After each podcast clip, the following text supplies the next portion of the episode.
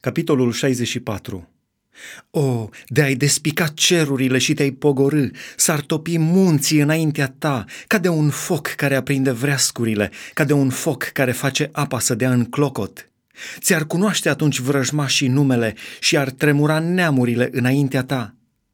Când ai făcut minuni la care nu ne așteptam, te-ai pogorât și munții s-au zguduit înaintea ta, cum niciodată nu s-a pomenit, nici nu s-a auzit vorbindu-se și cum nici n-a văzut vreodată ochiul așa ceva. Anume, ca un alt Dumnezeu afară de tine să fi făcut asemenea lucruri pentru cei ce se încred în El. Tu ieși înaintea celor ce împlinesc cu bucurie dreptatea, celor ce umblă în căile tale și își aduc aminte de tine – dar te-ai mâniat pentru că am păcătuit.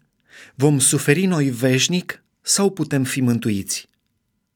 Toți am ajuns ca niște necurați și toate faptele noastre bune sunt ca o haină mânjită.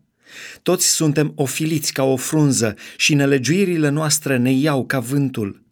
Nu este nimeni care să cheme numele tău sau care să se trezească și să se alipească de tine.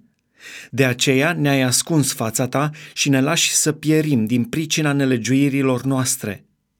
Dar, Doamne, Tu ești Tatăl nostru.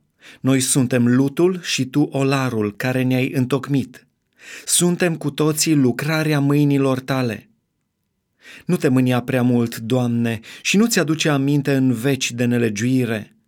Privește dar spre noi, căci toți suntem poporul Tău. Cetățile tale cele sfinte sunt pustii, Sionul este pustiu, Ierusalimul o pustietate. Casa noastră cea sfântă și slăvită, în care părinții noștri cântau laudele tale, a ajuns pradă flăcărilor și tot ce aveam mai scump a fost pustiit. După toate acestea, te vei opri tu, Doamne? Vei tăcea tu oare și ne vei întrista nespus de mult?'